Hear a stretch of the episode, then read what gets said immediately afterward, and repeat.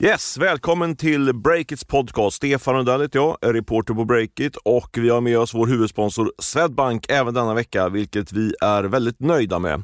Eh, vi ska snart dra igång den här podden, men först måste jag faktiskt puffa lite extra för mitt snack med Sara Lindholm hos vår partner just Swedbank.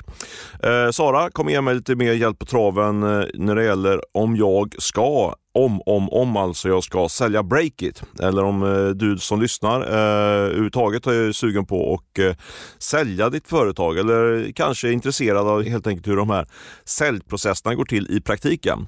Det ska du få lyssna på lite senare, men allra allra först så ska jag säga välkommen till min kollega Åsa Johansson som sitter här och myser i poddstudion. Ja, absolut. Varje torsdag. God morgon. Men vadå sälja Breakit? Skojar du med mig? Nej, jag skojar lite grann, men vi ska, snacka, vi ska snacka om eh, hur processen går till liksom, kring hela den här säljprocessen Gud, om man nu mot förmodan ska sälja Breakit. Nej, men då tog vi det som ett case. Men det blir spännande, det får vi lyssna på lite mer senare i podden. Men eh, Ja, men verkligen. vi ska ju snacka om en massa saker här i podden, eller hur? Ja, det stämmer. Vi brukar ju köra upplägget eh, veckans möte, veckans snackisar och veckans köp och sälj. Men du, jag tänkte först, ska vi bara ta en liten sån här, vad är det absolut senaste? Ja, det senaste är att eh, börsen verkar upp, öppna plus minus noll, så det är inte så hett. Det behöver vi inte prata så mycket om. Men, eh, men, eh, nej, men det händer faktiskt saker hela tiden nu. Det, det smäller lite här och där. Det är ju mycket sparpaket som kommer i, i våra bolag som, som vi bevakar. Och igår, sent igår, eller ganska sent igår eftermiddag så fick jag tips om att eh, Kaval, det här bolaget med, med, som kör supersnabba leveranser ut, på 10 minuter är det man får, kan få en leverans i Stockholm av, av en semla till exempel som jag beställde. Mm, Exakt. Eh, Var, var det de du beställde en semla? Ja, det var de jag beställde en semla av, precis. Det hjälpte inte tillräckligt mycket för du, nu tvingas de säga upp, eh, säga upp folk. Eh, det där skrev jag, om, eh, skrev jag en text om igår eftermiddag kväll samtidigt som jag skulle laga mat till mina barn. Så det är väl det senaste och jag tyckte det var intressant, eh, eh, inte tråkigt såklart att de får säga upp folk, men det var ändå intressant eh, att notera att de för en vecka sedan tog in kapital, fick in massa pengar eh, från bland annat han Ash, eh, gamla Avicii-managern. Ja, men precis. Och då ser det ut så, så här, jättebra, de får in pe- pengar och sen en vecka senare så, så sparkar de folk. Liksom. Eh, det får man inte ihop riktigt, det fick inte jag ihop i alla fall riktigt. Men det tror jag är ett, ett eh, väldigt tydligt tecken på att eh, när vi skriver om de här rundorna, de här eh, eh, nya finansieringsrundorna, så är de ofta uppgjorda ganska långt tidigare. Och sen så väntar de ganska länge och sen så när allting är helt klart, då går de ut pressrelease. Så den här rundan tror jag var klar redan i april. Och sen har det ju hänt en hel del. Det har ju Ja, liksom verkligen. Ukraina-krig och allt vad det är för något. Eh, och inflationen tagit fart och sådär. Så det där tycker jag är en eh, påminnelse till oss som skriver om, eh, om de här finansieringsrundorna, att det kanske inte liksom ger en helt korrekt bild av hur verkligheten är just nu. Liksom. Nej, exakt. Det är ju bra att keep in mind. Men det, alltså, det här är ju... Alltså, det är verkligen inte det första bolaget som, som flaggar för att de säger upp folk nu i det senaste. Jag tycker att man hör nej, flera gånger i veckan att Mm. det är något som är i ropet. Ja, vi hade ju Idle of Sweden kunde avslöja här nu och sen var det ju eh, Voi som gick ut och sa att skulle sparka 10% av sin, eh, sin, eh, sitt huvudkontor kan man säga. Eh, Så det, där, det händer ju hela tiden nu och det känns som att det är nästan en, snart är det nästan nyhet att man inte gör uppsägningar.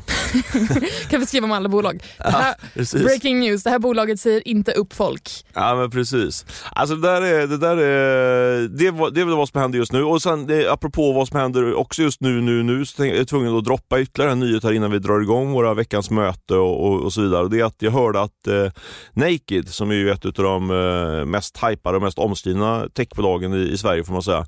Ja, eh, de har ju behov av kapital och vi har ju pratat om att, eh, har berättat om att de är på väg att göra en nyemission. Och nu hörde jag i veckan att eh, de har satt den här nyemissionen, så de har fått in nya pengar Naked. Kul för dem. Ja. Men vad, vad ska de eh, göra med det här då? Vad är planen? Nej, men de förlorar ju en massa pengar så de behöver ju ha in kapital. Så jag misstänker att... Eller För nästan att överleva? Ja, lite så faktiskt. Jag misstänker att det är de befintliga aktieägarna som puttar in kapital. Mm. Det, det, Naked är väl ett exempel på ett sånt bolag som uh, torskar pengar och som i den här miljön skulle ha väldigt, väldigt svårt att få in externa, nya Mm. ägare helt enkelt. Eh, så det är intressant, det där ska vi gräva vidare i. Men jag tror att de får in en, ett par hundra miljoner i alla fall i kapital så då får de ju eh, lite andrum i alla fall Naked. De, eh, det var ju bolaget som, eh, där vdn slutar efter efter en månad var det väl, här i våras. Om man hoppar. Ja, precis. Så det har varit rätt turbulent och även där har de gjort ett sparpaket. Så där får vi följa, men eh, ja, det är väl en uppdatering eh, om eh, det som hänt nu, nu, nu. Men nu ska vi prata om lite grann vad som hänt den senaste veckan också. Du har haft ett möte, eller hur? Ja, men det har jag haft. mitt veckans möte det är med en person som heter Mina Boström Nakisenovic. Och, har du koll på henne förresten? Mm, nej, inte alls nej. faktiskt. Ja, men så här, för hon har genom sin karriär utvecklat mjukvaror åt, åt flera storspelare, däribland eh, Nasdaq. Och så sent som i mars så rankades hon på Dagens Industris lista över näringslivets mäktigaste kvinnor. Mm. Så hon har ju helt klart ett, ett namn och hon kommer nu, eller hon har som senast varit eh, CTO eller ja, teknikchef, teknikchef helt ja. enkelt på, på Paradox, det här eh, gamingbolaget kan man väl kalla det.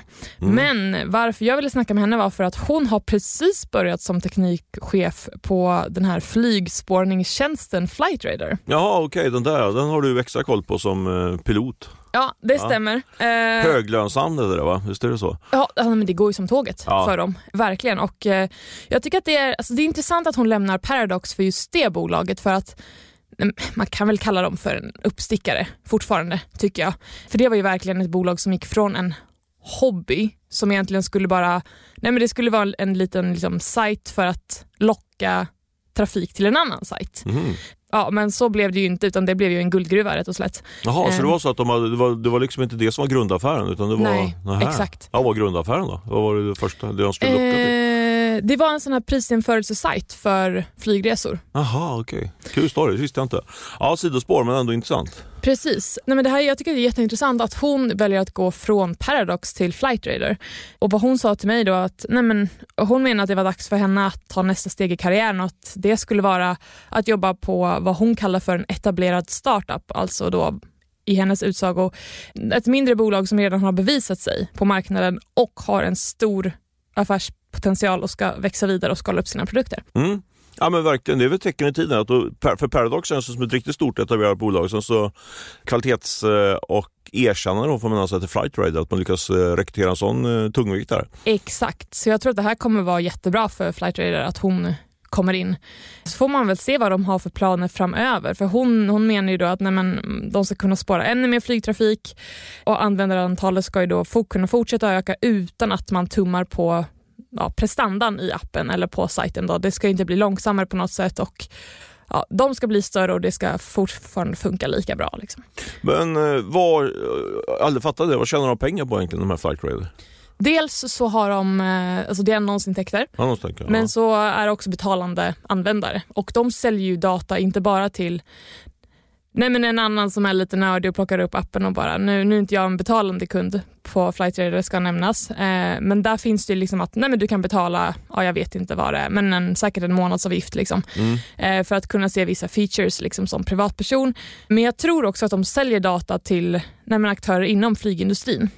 Men det är alltså man, man kan följa var flygplanen är någonstans, visst är det så? På, det är det som är grejen? Ja precis, vart de är, hur högt de är, vart de ska, hur snabbt de flyger, vilket bolag det är och så vidare. Så det är den man kan gå in och kolla på om man vill se vad, vad techmiljardärer flyger någonstans? Eh, eller är det då man flyger, kollar, spanar in på Flightradar? Ja, exakt. Spännande. Vissa av dem, om du flyger liksom, privatjet, kan nog flyga ja, under radarn då, eh, ja. så att de inte är med. Men de med Flightradar täcker ju väldigt mycket trafik. Intressant. Det, får, det finns ju en hel del techprofiler som har faktiskt egna plan. Eh, Lars Wingefors har väl en sån? Eh, det har han säkert. Ja, jo, det är rätt Om han inte haft det tidigare så har han det säkert nu. Ja, men exakt. Man flyger runt och köper nya bolag runt om i världen kan vara bra koll på Flight Radar. Mm, ja, men spännande visst. möte. Inte, är inte så vanligt att det är en kvinna som är högsta teknikchef? Eller? Nej, precis. Och Det är också en sån här grej som jag tycker gör att det är extra intressant att skriva om det här och att prata med henne. För man blir, man blir hoppfull för att det går ju i rätt riktning att det är fler kvinnor som har de här tjänsterna. Så. Underbart.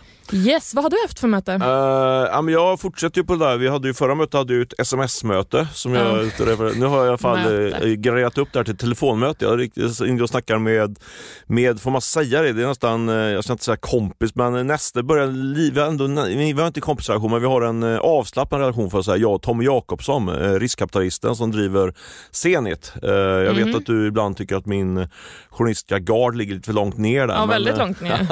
På golvet typ. Ja, men precis. Jag ligger, jag, ligger han är, jag är som en dörrmatta för Tommy Jakobsson. Nej då, men eh, jag, All right. jag ringde Tommy där i, eh, i, eh, igår faktiskt Ja. och jag fångade han precis gått av planet från, till, han, han har sitt, sitt sommarhus nere i Palma på Mallorca. Så Ja, jag kunde inte träffa vara. honom. Ja, det hade varit trevligt att träffa honom där nere men vi tog ett snack på telefon i alla fall. För faktum var att så här, det var så här, vi hade apropå vår, kompisrelation då, vi, är inte kompisar men vi har en relation, en, Eller? en vänskaplig relation kan man säga. Men jag försöker ändå hålla min, min journalistiska integritet högt, vilket jag nu kan bevisa. För då hade, vi höll på smsade lite grann på, på kvällen innan där kring eh, Truecaller som gick in som eh, tröjsponsor utav AIK förra veckan. Mm. Och eh, Tommy Jakobsson är ju en av de största ägarna i Truecaller, han kontrollerar ungefär 5 Och eh, vi messade fram och tillbaka och då, då sa Tommy att liksom han tyckte han var ganska kritisk mot det där kan man säga. Och då satte jag på min journalistiska hatt och sa det där vill jag gärna ha en intervju om, kan vi prata lite mer om det där? Och då ringde jag Tommy i, igår och fick tag på honom. Och hans eh, take på det där är ju liksom, han, han har en ganska intressant bakgrund just och har liksom lite Eh, lite koll på det här ändå kan man säga med, med eh, tröjsponsring. För han har varit, För att? jo, men dels har han varit eh, ordförande i Djurgården, fotbolls, eh, alltså i konkurren- konkurrenten till AIK. Mm. Och han har, drev också ett, eh, en sån här private banking-verksamhet för, för ett antal år sedan och då var han tröjsponsor utav, eh, tror det var Djurgårdens hockeylag. Eh, Så han har ju liksom varit inne och gjort den här typen av investeringar. Men då sa han, han var helt, han var helt ärlig och han sa att, liksom att det var den största egoboosten han hade fått när han såg sitt företagsnamn på hockeylaget där i Djurgården. Liksom. Han sa det var inget som helst affärsvärde. Liksom. Det fanns ingen affärsnytta i det där. Eh, Och han menar ju att eh, Truecallers investering i, med att köpa tröjreklam på, på AIK, det är liksom bortkastade pengar. Tvärtom så finns det ju liksom en ganska stor nedsida med det här. För jag menar, det är ju, det är bengaler och supporterbråk Mm, och sådär. Liksom. Eh, Så att, eh, och då står, synas i det sammanhanget då kanske inte så roligt. Så det var liksom hans take på det där. Jag, tycker, och jag, jag är benägen att hålla med faktiskt. Vi fick ju den här nyheten förra veckan eh, att Truecaller går in som sponsor och Truecaller har ju typ ingen verksamhet alls i Sverige. Så jag menar varför ska de exponeras i Sverige? Vad, vad är liksom eh, eh vinsten med att bygga varumärken i Sverige? De borde i sådana fall vara tröjsponsor på något indiskt lag för där, har de, där är de jättestora. Eller vad tycker du? Nej men alltså, de skulle ju inte göra det bara för att. Någon uppsida måste det ju finnas. De skulle inte vara så Nej, inte helt säker faktiskt. Det, är, det finns ju en lång historia utav direktörer som liksom bara för att sitt eget höga nöjes skull sponsrar olika. Alltså jag skulle själv kunna vara ett exempel. Jag går ju själv runt och pratar om att jag vill sponsra Ljungskile SK liksom. och vi har ju ganska seriösa planer på att sälja in det till, till vår VD Camilla Bergman. Men jag menar, det är ju inget som helst affärsvärde. Det skulle jag inte sagt den här podden nu för jag kommer ju naturligtvis... Alltså, man må- sagt är sagt, nu Ja, är det bara att skriva på. Ja, men det är ju det som de här direktörerna, de målar såklart upp att det finns ett stort affärsvärde men äh, jag, ju, jag tror inte att det är något jättestort Stort eh, värde för Truecaller att ha, ha och synas på AIK-tröjan. Eh, det är vad jag tror. Men alltså då, de, om de inte är jättestora i Sverige, då, Mm. de kanske har planer på att bli det. Alltså de behöver synas på något sätt. Eller så, Mm. de kanske ska ha någon så här rekryteringsräd och bara vill, vi Exakt. vill ha utvecklare liksom, men det är ingen som vet om eller folk vet ju om dem, men du fattar vad jag menar. Mm. Ehm, Ja, men det håller jag med. Absolut, jag håller med dig. Det, det, det skulle kunna vara spåret, liksom, att man planerar att göra en inbrytning i Sverige och då vill bygga varumärken men också rekrytera programmerare. Precis, och då måste man ju ligga steget före. Och om man bara tänker så här, alltså ser man en, en oavsett vilket bolag det är, men ser man en fet logga någonstans, men på typ fotbollströjor eller you name it, då tänker man ju, det här är säkert något hypat bolag. Liksom. Ja, precis. exakt. Ja. För det är ju ingen liksom som är Nej, men det är ingen underdog som syns på fotbollströjor tänker man ju. Mm. Liksom, det är ju någon, ja, men vad är det, Spotify, Barcelona? Så just eller det, därför ska liksom? breaket synas på Ljungskile Sportklubbs... eh, Ja, men med all du respekt, Ljungskile. Förlåt, alltså jag visste inte vad Ljungskile var innan jag började på breaket. Ah! det är sant. Åh, vad tur du inte sa innan du är anställd, då hade jag gått in och... Tur att det inte nämndes under intervjun. Nej, det är bra. Ja, jag var inte med där ska vi säga. Nej, men du, du kanske har rätt. Liksom. Det, kanske, det här, vi kanske är något på spåren. Att Truecaller kanske är på väg att göra en stor inbrytning på den svenska marknaden. Eh, det visst. ryktas ju om att de, eh, att de pröjsar ungefär 8 miljoner för att, för att synas på AIK-tröjan. Så det kanske är en bra investering. Vi, får, vi bara vänder det här och säger att Tommy har fel och, och du har rätt då i den här investeringen. Vänta nu, vi vänder. Du, du vänder. Jag hade rätt hela tiden. Ah, ja, det är sant. Helt rätt. Helt rätt. Nej men alltså, så här, summa summarum, det måste finnas någon uppsida med det här. Det kan inte bara vara hybris. Det kan inte bara vara okej det går bra nu, nu gör vi det här. För det, nej, men det, är, det, är, för, det är De- för kostsamt och det är... De är seriösa tämligen- så. Ja, absolut. Det skulle vara alltså, stört oskönt liksom, Ja. om ett bolag bara, ah, nej men för att. Nej, det måste finnas någon plan tror jag. Men vad det är, det får vi väl se. Ja men absolut, vi får följa det. Var intressant snack med Tommy. Jag passar på också, på, han driver den här Zenit eh, Fonder då, som är en, en eh, venture capital-fond som investerar i, i eh, techbolag. Och mm. Kort uppdatering där också. Han sa att de håller på, de har just gjort sin första stängning på, på sin fond där och nu verkar det vara rätt eh, om jag tolkar Tommy rätt där, så är det lite mer utmanande att få in pengar till en sån fond nu. Det har varit jätteenkelt att få in pengar till riskkapitalfonder. Tyckte jag var ganska, ganska intressant. Och sen sa han också kring, vi ska återkomma till det senare i podden här, men eh, liksom själva så säga, eh, finansieringsklimatet generellt för startups. Han sa ju liksom att 80 av 100 som reser kapital nu har det ju riktigt tufft. Liksom. Sen finns det alltid bolag som, som är så pass bra så att de får in kapital, men eh, det var hans liksom, datapunkt där. Ja. Typ så. Ja. Så det var mitt möte med Tommy Jakobsson, min, eh, min, min vän då för att säga Tommy Jakobsson. Okay, alltså ni, nu har du ändå gått från, från någon form av bekantskap till kompis till vän. Ja, det precis. går ju bara uppåt här. Ja, jag vet, jag vet. Ja, men jag vet inte. Det är lika, lika bra att blotta så här så slipper man att få bli uthängd i media eller något liknande framöver. Ja, exakt. Det blir lika bra att hänga ut sig själv från början menar du? Ja, det är bättre förekomma förekomma. Alltså. Vi får gå vidare på våra snackisar. Ska du eller jag börja? Nej men, eh, ja bra fråga. Men så här. Mm. Du har ju ringt dina, på tal om kompisar, då, med dina riskkapitalpolare eh, för att få lite bättre koll på vad som händer just nu, eller hur? Ja det stämmer. Eh, och det är ju som sagt minst sagt skakigt både på börsen och i näringslivet i stort. Och, ja, men det, och det känns som att allting så förändras hela tiden. Eh, men de här eh, riskkapitalisterna då, som du har snackat med, vad säger de? Ja, men, eh, Tommy Åkesson var ju en av dem. Han var ju den jag faktiskt pratade minst med kring, kring detta. Jag ringde och pratade med, med tre andra var det som på, på olika utav de stora riskkapitalfirmorna. Mm. Och upprinnelsen var lite grann så här, precis som du säger, att det händer nya saker hela tiden. Vi har ju suttit och snackat i podden eh, ända sedan årsskiftet om, om eh, att det kommer bli tuffare tider för, för techbolag och vi har liksom flaggat för downrounds och, och nedskärningar och sådär. Och nu händer ju mycket av det, ja. som vi var inne på tidigare.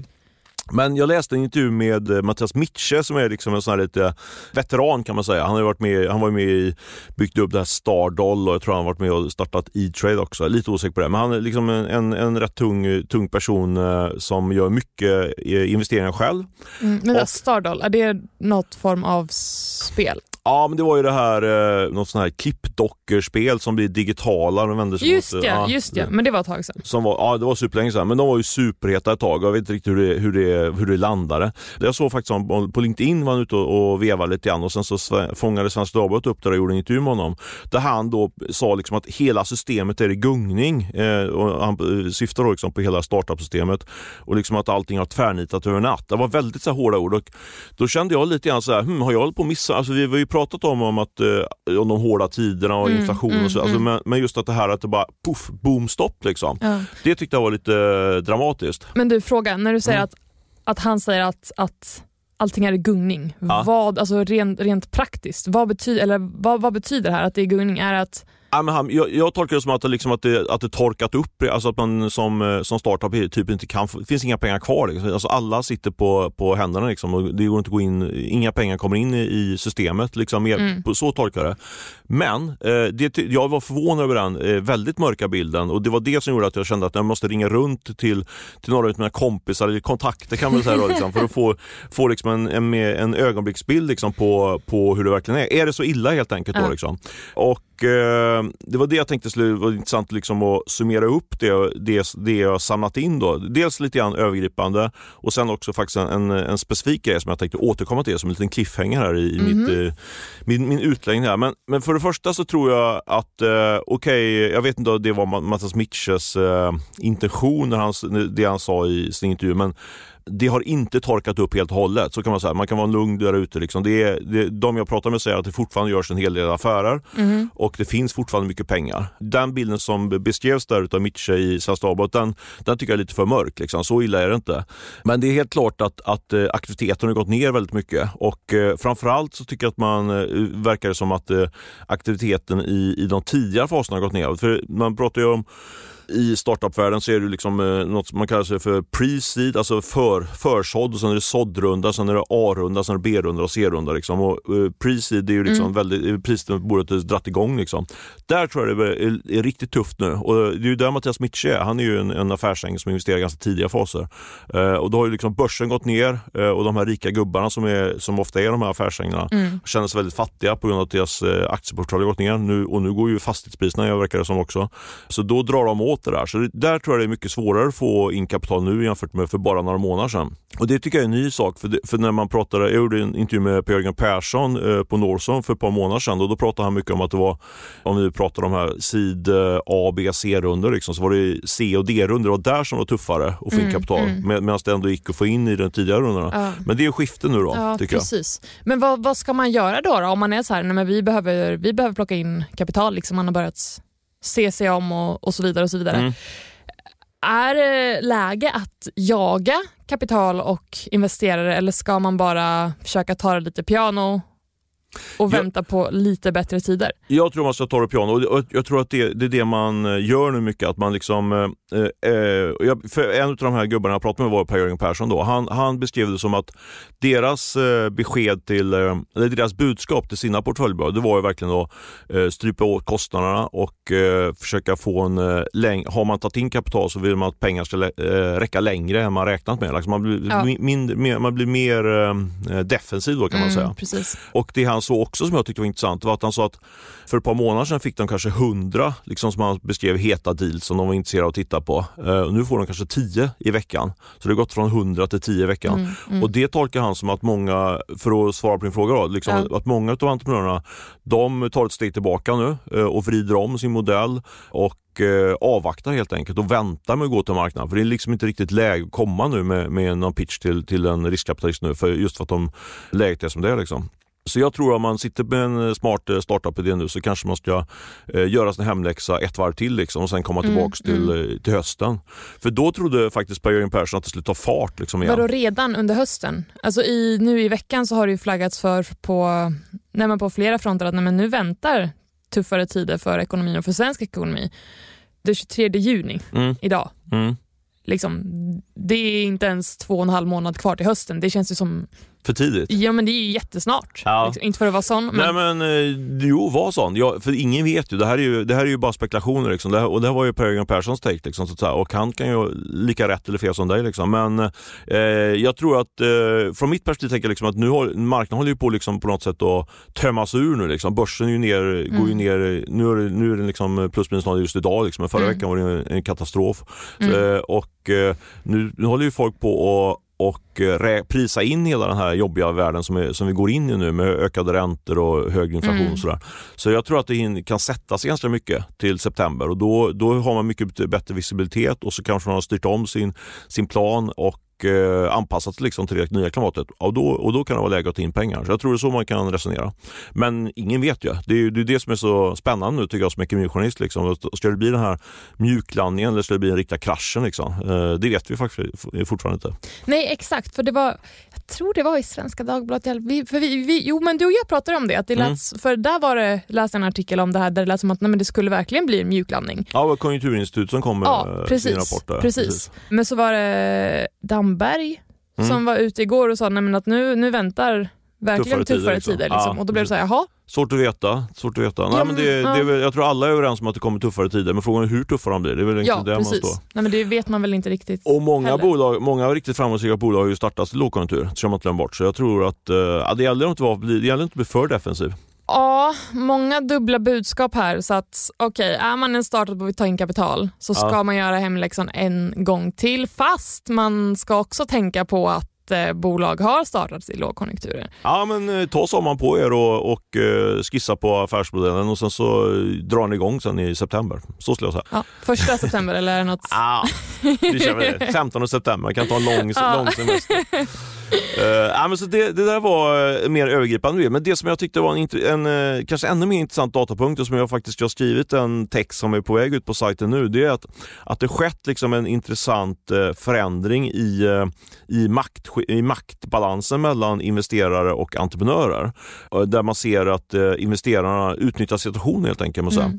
Och det vi pratar om mycket det är värderingar, alltså värderingar går ner eller, och revideras. Klarna snackar som att det ska, den, den värderingen kanske ska halveras och sådär.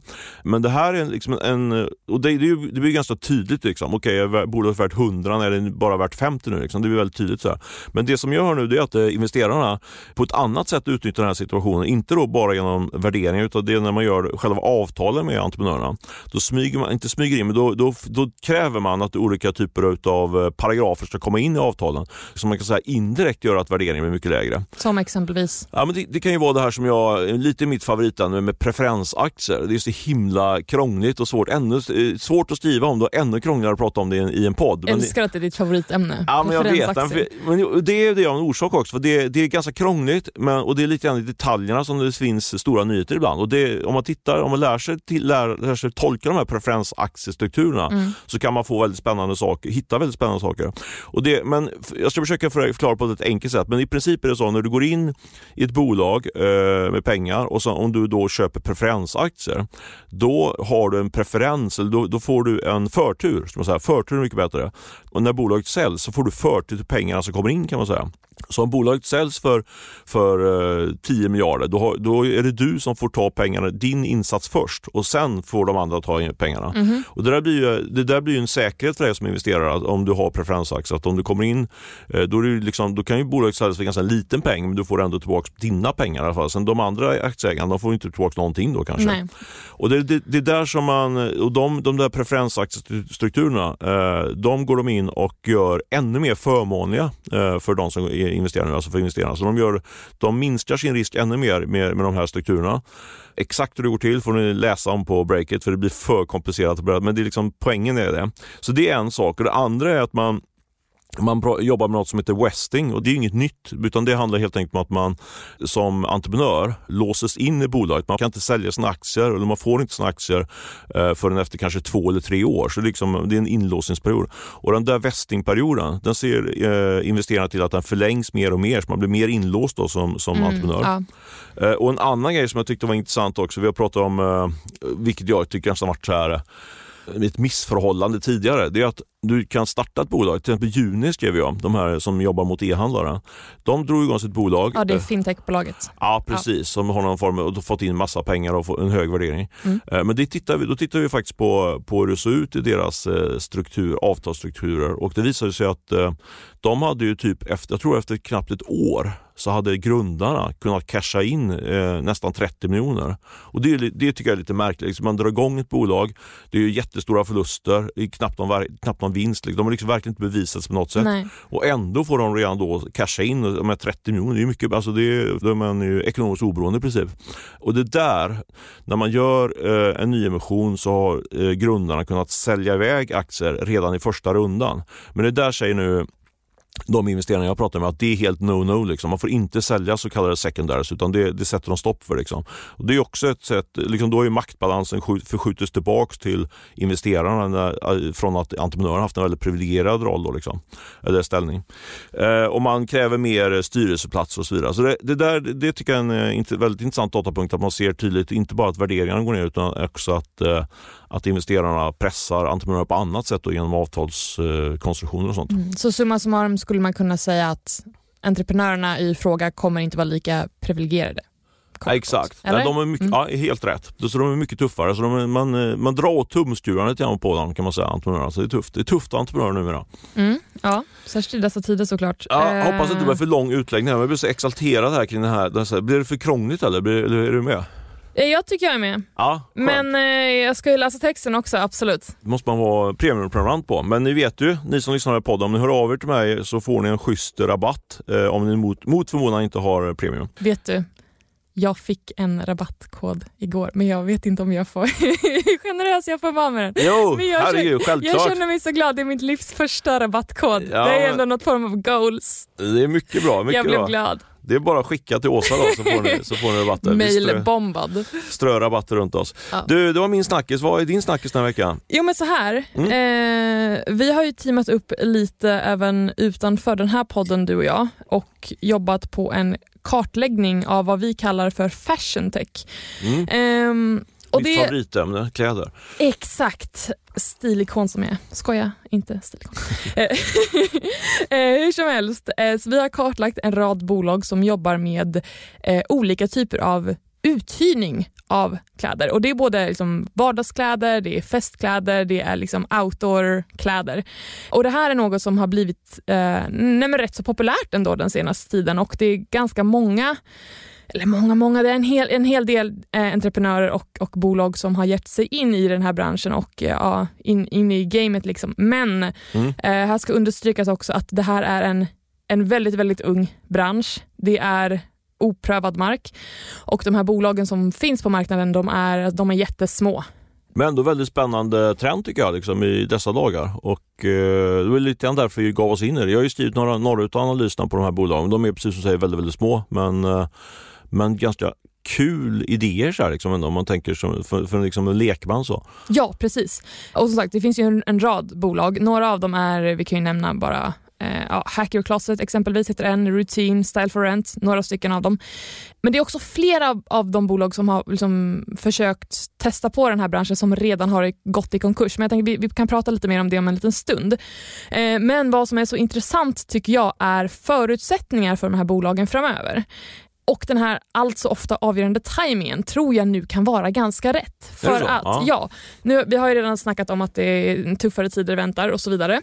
Och nu vet inte jag hur mycket, eh, hur mycket du gillar att införskaffa eh, kläder. Inte alls. Jag är Inte alls. världens snabbaste klädköpare. Jag köper två gånger per år. Bara gå in och rafsar åt med någonting. Jaha, ja, men det kanske... Nej, men hå- håller de länge de här kläderna? Köper du, är det, är det som kvalitetskläder eller är det så här, okej här har jag en t-shirt och ta den? Ah, nej, jag, jag känner faktiskt att det alltid lite gnagande dåligt samvete att jag köper lite för billiga kläder. Att det bara lite sli, slit och släng så. Särskilt med jeans så sliter jag upp väldigt lätt. Okej, Men det beror på att jag har så breda lår. Om du ska gå in på detaljer här. All right, då vet alla lyssnare det. Eh, yes, men i alla fall, jag tänker så här, varför är det bra timing för bolag som hyr ut eh, kläder? Begagnade kläder ska tilläggas också. Eh, och Det är alltså allt ifrån vardagskläder, det kan vara festkläder och då pratar vi inte liksom stora balklänningar utan det var så här, nej men man ska kanske på någon tillställning, det kanske är något eh, nej men ett jobbevent där det gäller att, att uh, snygga till sig lite extra och sådär. Och då tänker jag att så som ekonomin ser ut nu och de utsikterna som är kanske man inte vill lägga lika mycket pengar som tidigare på kläder. Och pratar man liksom festkläder som en let's face it rent krasst. Alla vill inte ha samma exempelvis klänning flera gånger liksom. och då kan det här vara ett jättebra läge för de här bolagen. För pandemin är äntligen över, hoppas jag inte eh, jinxar det här nu. Och allt vad firande heter har varit på paus i flera år. Jag hörde det var, jag snackade med någon nu i veckan som hade varit på jag tror det var två bröllop inom loppet av tre veckor. Liksom. Mm. Men då kan det vara bra att sådana här tjänster finns, att alternativet finns för du kanske inte vill köpa den där klänningen som du kommer ha en, två, tre gånger för att sen hänga i garderoben. Liksom. Och spara de tusenlapparna och lägga på någonting annat istället. Samtidigt så blir vi också betydligt mer medvetna och framförallt så bryr vi oss om våra klimatavtryck. Dåligt samvete. Liksom. Mm. Ehm, och om man då liksom kan, kan nej men jag, jag hyr den här klänningen eller så, Mm så är det ju mycket bättre också. Jag har ju bara tittat lite grann på det här bland- Mm. på några bolag och så, men vad, vad tänker du? För, för jag håller med dig, jag tycker att det låter, det låter ju så, på pappret låter som en jättebra eh, möjlighet. Liksom. Dels med att vi får mindre pengar om man vill spara pengar helt enkelt Mm. och eh, utifrån ett impactperspektiv. Sådär. Mm. Men då funderar jag på, liksom, har du någon känsla för, är det tillräckligt eh, liksom, prisvärt då? Liksom? Eller, eh, för på pappret är det det, men samtidigt har de inte alls samma skala liksom, som, som ja, de stora H&M och allt vad de heter. Liksom. För Nej, exakt. Alltså jag har kikat runt lite på några av de här sajterna och nu har jag inte testat dem själv, men jag tycker att alltså, det ser ju bra ut och det här skulle ju inte funka om det inte var riktigt bra kläder. Eh, och det måste ju vara prisvärt också. Men är det det jag tänker, eller, är- eller är, det, är det här någonting som man gör framförallt för att man vill vara en eh, lite godare människa liksom, och tänka på klimatet? Eller är det liksom en bra affär också tror du? För, för dig som konsument menar jag. Alltså jag tänker så här, om man är en person som gillar att uppdatera sin garderob ofta, man vill testa lite olika stilar och så vidare. Det blir snabbt dyrt, man kanske inte vill lägga här, de här pengarna. Då kanske man tänker att ah, nej, men nu vill jag testa det här.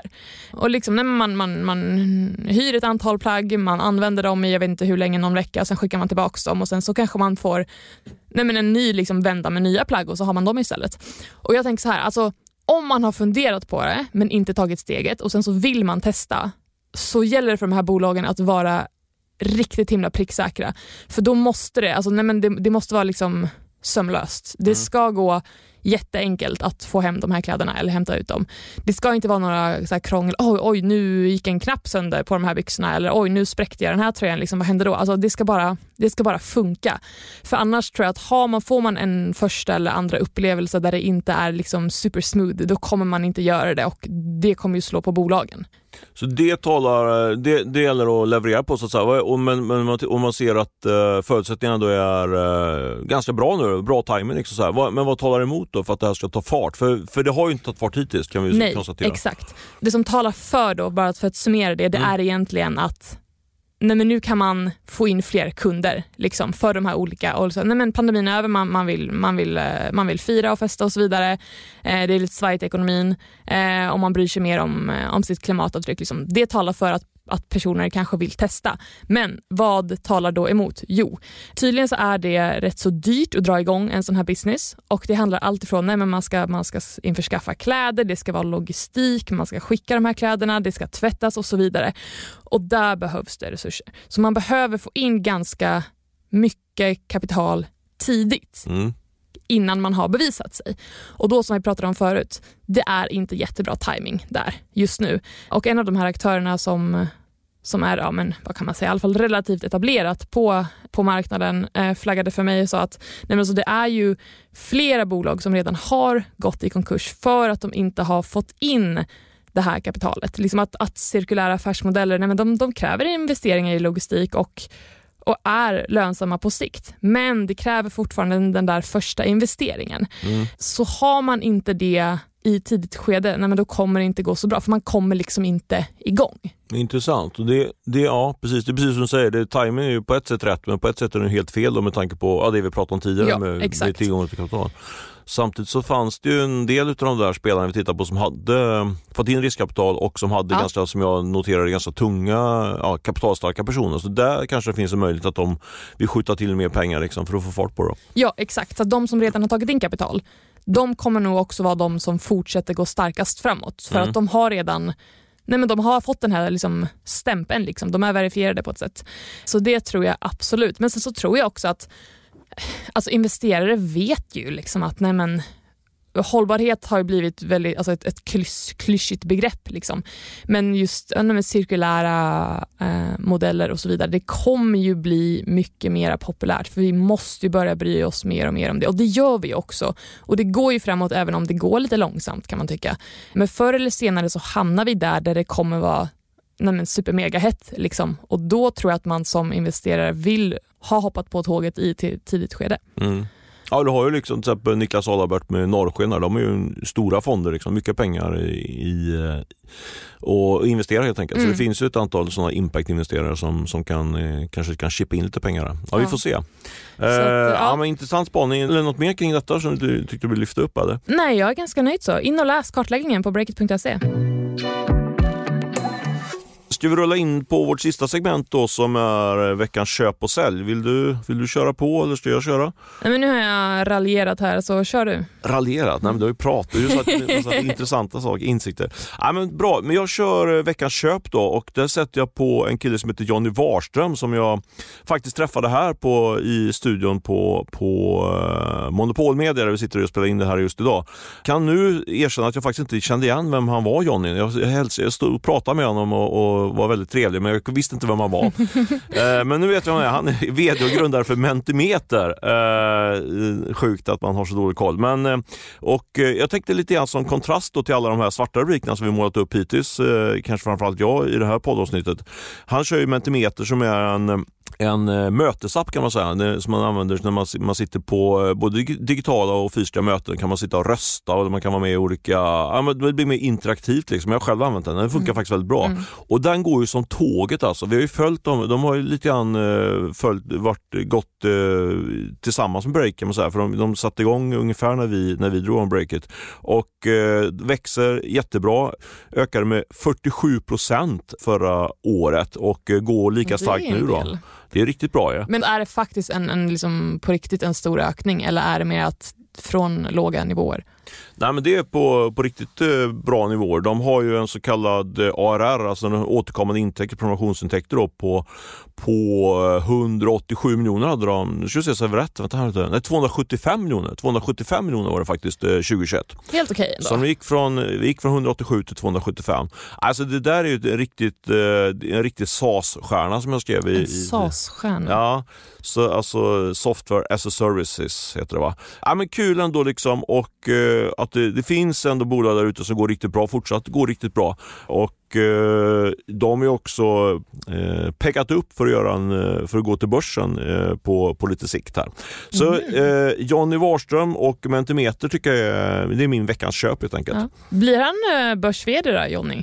Nej men så här, bra du, du kan klara. Just nu är det inte alls aktuellt att gå på börsen för det är så himla skakigt. Liksom. De har ingen, har ingen behov. Men däremot tror jag att de kommer kanske plocka in lite mer. I och med att de växer så himla fort så, så kostar det pengar. Alltså, det här eh, SAS-modellen marknaden gör ju att man får in, eh, man får ta kostnaderna direkt och sen så kanske man får en prenumerationsintäkt under eh, 12 månader till exempel. Så då delar man upp de här intäkterna varje månad.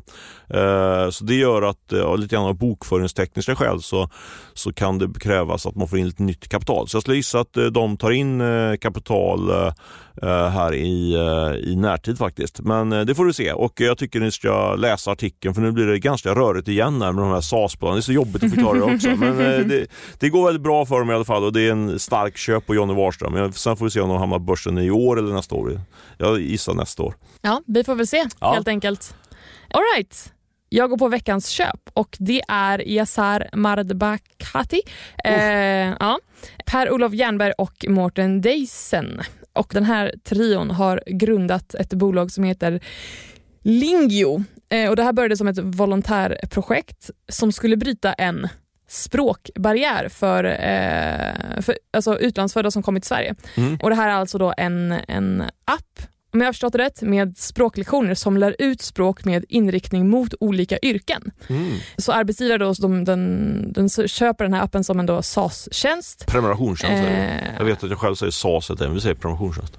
Okej. Okay. du blir nästan, nästan arg ut Jag tänkte bara försöka göra det enklare här, men eh, vi säger SAS-tjänst Nej men det är en prenumerationstjänst helt enkelt. Ja, ja i alla fall. Eh... dålig stämning här i studion nu.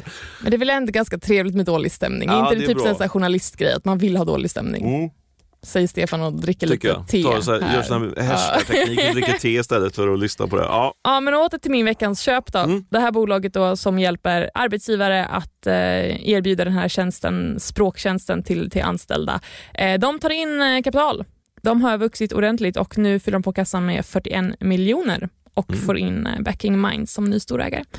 Och eh, jag tycker att det här är en supersmart idé helt enkelt kan tillägga också att de fokuserar på det som kallas för så deskless workers, alltså eh, personer som gör någonting annat än att sitta bakom ett skrivbord. Mm -hmm. Ja, men jag läste också den här texten. Det känns som en uh, smart idé och en väldigt uh, viktig uh, produkt faktiskt som får in, får in folk som kommer hit till Sverige in i yrkeslivet va? kan man säga. Ja exakt och liksom det där alltså Ja, nu ska vi inte gå in för mycket på det men alltså det är bra produkt tror jag att det är helt enkelt. Språk är ju hur svårt som helst. Så att... Det var en cliffhanger, vi ska inte gå in så mycket på det. Men... Försöker du inte sätta mig på tunn is Nej, okay i vanlig ordning? Ja, det, är snart, det är snart midsommar här så jag släpper det då. Men, ja. eh, men absolut, spännande produkt tycker jag och eh, intressant också att Back in Minds är, är ett eh, tungt namn att få in i ägarkretsen där. Mm. Du, vill du rulla på med din sälj eller ska jag köra sälj? Alltså jag rullar på med min sälj om du inte avbryter mig. Ja, kör på. Mm. Löftet där, ja, nej men jag har satt sälj på det här förut och nu gör jag åter igen. Sälj ditt paddelrack och sätter också sälj på Måns Zelmerlöw. För han är ju en av medgrundarna till paddelhalsbolaget PDL och eh, det bolaget och ett annat paddelhalsbolag som heter Paddle United gick ihop tidigare under våren Nej, förlåt. Var det inte förra våren? Ja, de gick ihop ganska nyligen i alla fall och skapade liksom en gigant på den svenska marknaden. Men nu så lägger de, eh, de ner omkring 15 hallar runt om i Sverige för att förbättra lönsamheten för paddelintresset dalar och eh, ja, överetablerat är ju inte ens att ta i, tycker jag. Gud vad du blev tyst nu. Ja, jag, vågar inte, jag vågar inte säga någonting. Din, din take är att, eh, det, har jag varit eh, positiv till padel? Nej. Har det tidigare kanske varit det? Alla har ju varit det. Alla mellanchefer har varit det. är ju mellanchefssporten. Ja, nej, men nu, eh, jag tror att paddeldagarna är förbi. Ja, Hypen är över. Hypen är över. Det tror jag jag kan skriva under på faktiskt. Uh, jag håller med om det. Jag rullar in på... Vågar inte på, göra annat på, nu. Nej, men det, nej, nej, men jag, verkligen. Nej, men jag, jag har också varit rätt skeptisk till padel rätt länge, men däremot mm. så vet man väl inte... Det beror på vilken nivå man kommer från också. Alltså, det har ju varit en hype och det kommer vara en utslagning, men, men däremot tror jag nog kanske att paddelsporten är här för att stanna och att det kan finnas eh, pengar att göra på det. Liksom. Men det har varit för många som gått in i det. Jag får väl se om det är Måns Zelmerlöw blir en av de som slås ut eller en av de som blir vinnare i slutet där.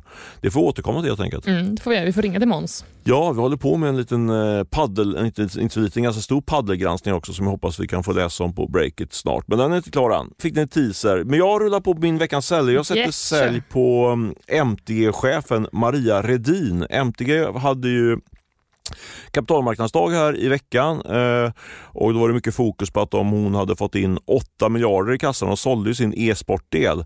Jag, men jag tycker att de har fått eh, oförtjänt lite kritik för den där försäljningen. Det var ju så att de sålde eh, hela sin e-sportsverksamhet till eh, ett bolag som i praktiken då kontrolleras utav, får man ändå kalla diktatorn eh, Mohammed bin Salman, heter man, Salman.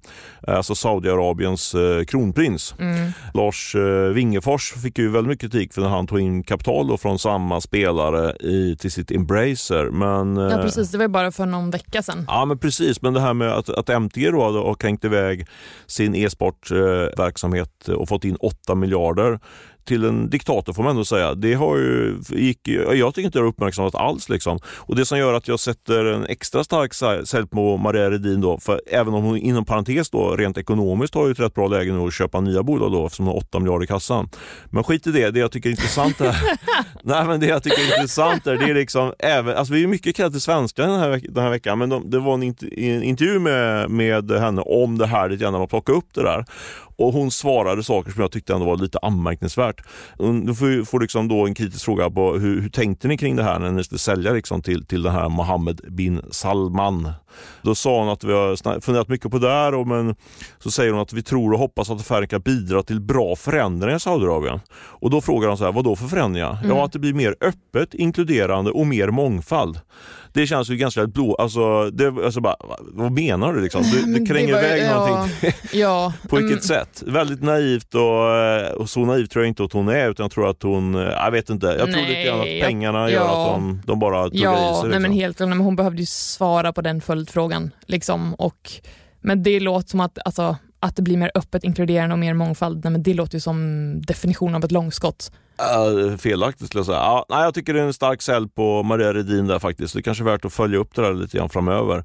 Ja, det var veckans köp och sälj och Eh, ja, men nu har vi faktiskt det bästa kvar i podden, i alla fall tycker jag det. Eh, eller vad tycker du Åsa? Alltså det beror ju på lite vad man då eh, går igång på, men eh, jag vet ju att du Stefan som är sjukt intresserad av allt som handlar om företagsförsäljningar, nej men då, då tycker jag att man ska lyssna vidare, helt klart. Eh, och du då Stefan, du ska intervjua vår partner eh, Swedbank Sara Lindholm som ska lära oss mer om just det här. Så ja, nej, men jag kommer absolut att eh, lyssna vidare. Så ja, varsågod Stefan, kör. Tack för det Åsa. Då ska jag som entreprenör få en hel del matnyttiga tips här i podden, vilket jag verkligen ser fram emot. Det har ju blivit ett stående segment att du, Sara Lindholm, välkommen hit. Tack snälla. Du är ju företagschef på Swedbank i Stockholm och du har ju hjälpt mig här i podden under fem eh, avsnitt och nu är vi inne på det sjätte. Du hjälper mig lite grann i mitt entreprenörsliv och det är jag väldigt tacksam för. Jag hoppas att du, ja, inte tacksam för att komma hit, men jag hoppas att du tycker det är okej okay att komma hit och hjälpa mig lite grann. Ja, men det är väl jättetrevligt, ja, absolut. tycker jag verkligen. Och du, idag har vi ett riktigt kittlande ämne på agendan. Det är nämligen hur jag ska tänka på om jag en dag Gud förbjude, man säga så? Jag vet inte. Men om jag en dag skulle sälja mina, mina aktier i Breakit. Och eh, du Sara, du har varit med och genomfört en hel del företagsförsäljningar utifrån din position på banken där. Och eh, jag tänkte börja med att fråga eh, dina erfarenheter och vilka råd du skulle ge mig i en sån här situation om, man, om jag skulle få för mig att kränga av mina aktier i Breakit. Mm. Eh, absolut. Och det... Ta ett djupt andetag, det var en stor precis. fråga. eh, nu vet ju jag att du inte äger bolaget eh, helt själv, så då är det ju lite andra förutsättningar. Just det, eh, ungefär 30 procent kan jag säga. Ja, och då är det viktigt att eh, man har ett eh, kompanjonsavtal från start när man har andra delägare. Eh, för att vill man då kliva av så kan det ju vara ganska tydligt skrivet i det här kompanjonsavtalet. Vad händer om man vill kliva av, gå i pension, ja, men, sälja sina aktier helt enkelt. Mm. Och eh, det är mycket lättare att skriva ett sånt när man är sams än när man inte är sams. Och vem hjälper, hjälper Swedbank till med sånt eller tar man någon eh, juristfirma? Eller hur går det ja, då är det ju juristerna som hjälper till med det. Mm. Och eh, här är ju viktigt, det kan ju vara så att man har hembudsklausul och det betyder ju att eh, de andra ägarna kan köpa tillbaka aktierna. Och, men om man ser att man är ensam ägare eh, och styr över det här helt själv, då finns det ju lite andra saker man också ska fundera på. att ja, men Är det den som bjuder mest som är den bästa eh, att ta över bolaget. För man kanske ändå har en tanke med sitt bolag framåt och man har ett hjärta för sin personal och så. Får jag fråga, för det tycker jag är intressant, för spontant tänker man att ja, man säljer till den som ger mest. Liksom. Men du som varit inne i den här situationen, hur, hur brukar entreprenörer tänka? Liksom? Mm. Det är väldigt olika. Jag skulle säga att Många har ju sitt bolag som sin bebis mm. nästan. Och det är jätteviktigt vem som tar vid. Eh, så det är inte alltid att priset är det som är viktigast. För tänk själv om du bor på en mindre ort du har, eh, grannarna har jobbat på bolaget i många, många år. Eh, du säljer av du får en liksom fet summa pengar och mm. sen så åker du runt där i din snygga bil och allting. Ja. Och sen så nästa dag så säger det nya bolaget upp alla anställda och så ska du möta dem på affären. Mm. Det är ju inte jätteroligt. Nej, verkligen. Det låter som en mardröm nästan. faktiskt. Ja, men det är inte helt ovanligt att eh, bolag köps ju upp för att kanske kundstock banken eller någonting annat och så avvecklar man resten av verksamheten och stänger ner och sådär. Ja. Så det är viktigt att veta vad är planen framåt också med den man säljer till helt enkelt. Och sen är det jätteviktigt att tänka kring är du 65 så är det ju inte rätt läge kanske att då starta säljprocessen.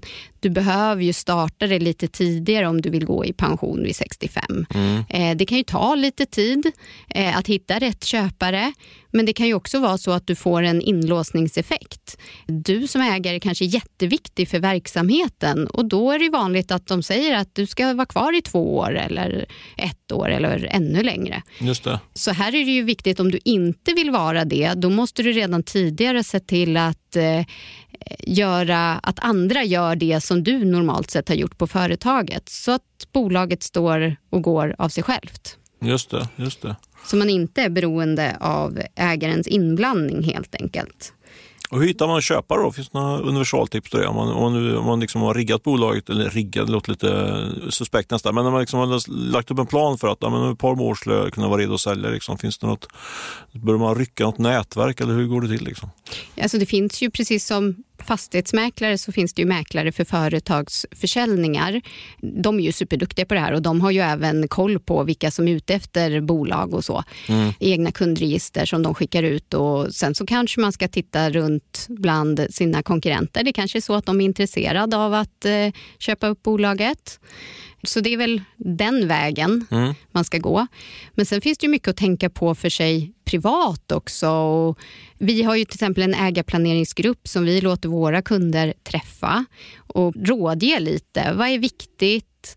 Skattejurister ska man ju alltid ta hjälp av för sin egna unika situation helt enkelt. Mm. Eh, så man gör det här rätt. Just det. Eh, Och de som säljer bolag rådger ju också till exempel om man äger en fastighet i samma bolag som ens rörelsedrivande bolag. Ja, jag funderar på det. Ska man liksom låta det ligga kvar eller är det bättre att splittra upp det på något sätt? Eller hur, vad är tanken där? Ja, alltså det är inte alltid de som vill köpa rörelsen har råd att köpa en dyr fastighet eller vill ens äga en fastighet. Så det är ganska vanligt faktiskt att man eh, separerar fastigheten och så skriver man ett långt hyresavtal mm. eh, sinsemellan. Och på så sätt så kanske den som ska sälja av och gå i pension eller vad man nu vill göra ha kvar ett bra kassaflöde. Alltså man, man har eh, kanske ett tioårigt avtal eh, som ligger och tickar. Så det är en del. Och Sen är ju det här att eh, man vill oftast inte heller köpa pengar för pengar. Så har du massa pengar i bolaget så kan det vara en idé att börja eh, göra utdelningar. Just det, just det. Och då är det inte alltid man har det utrymmet att göra liksom allt på en gång utan då kan det vara smart att dela ut det under några år då kanske liksom, så man inte mm. får en inte för jobbig skatteeffekt på det. Mm. Mm. Ja men precis. Och så se över sin struktur eh, framåt, vad man vill. Har man ett holdingbolag eller behöver man sätta upp ett holdingbolag? Det är lite beroende på vad man vill framåt.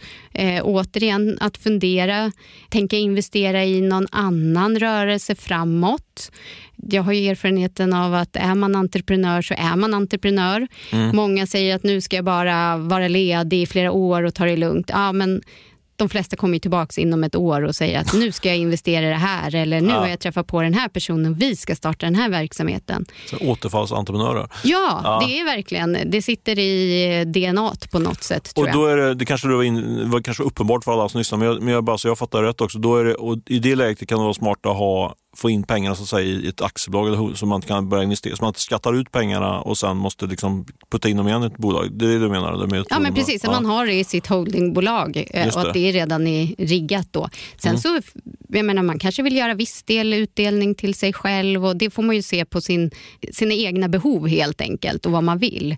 Och det är likadant en del som går i pension.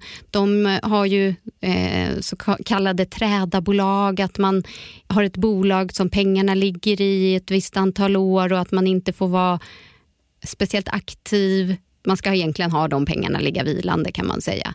Men det gäller ju inte om man har tänkt köpa nya bolag och så. Så det är därför viktigt att fundera, vad vill jag eh, framåt? Så det, det där med eh, holdingbolag är ju klokt om man har kanske en föraning att man vill investera i någonting annat i framtiden. Ja. Det tycker jag, jag håller med dig där.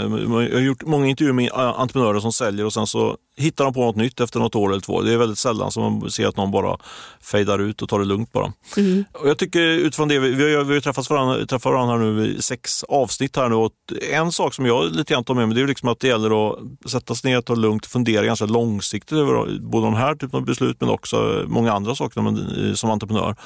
Och kanske då eh, ta ett, ett, eh, ett snack med en sån som dig eh, mm. på, på Swedbank och mm. få, liksom, eh, få lite koll på läget. Och, för ni har ju varit med i massa liknande processer under många, många år. Så. Ah, jag får fundera på det här. Jag har personligen inga planer på att sälja några aktier i Breakit idag, men man vet, det kanske händer i framtiden. Och då, får jag slå det en sån dag? Absolut. ja, absolut. Då kommer jag absolut höra av mig till dig, Sara. Eh, det är dags för mig att tacka dig för det här avsnittet och Eh, hoppas att vi kanske kan höras av mer under hösten. Man vet aldrig det. Det finns ju finns alltid planer. Eh, men just nu så säger jag bara tack. Tack själv. Och eh, jag säger också tack till alla er som har lyssnat och hoppas att eh, vi hörs igen redan om en vecka. Ha det bra tills dess.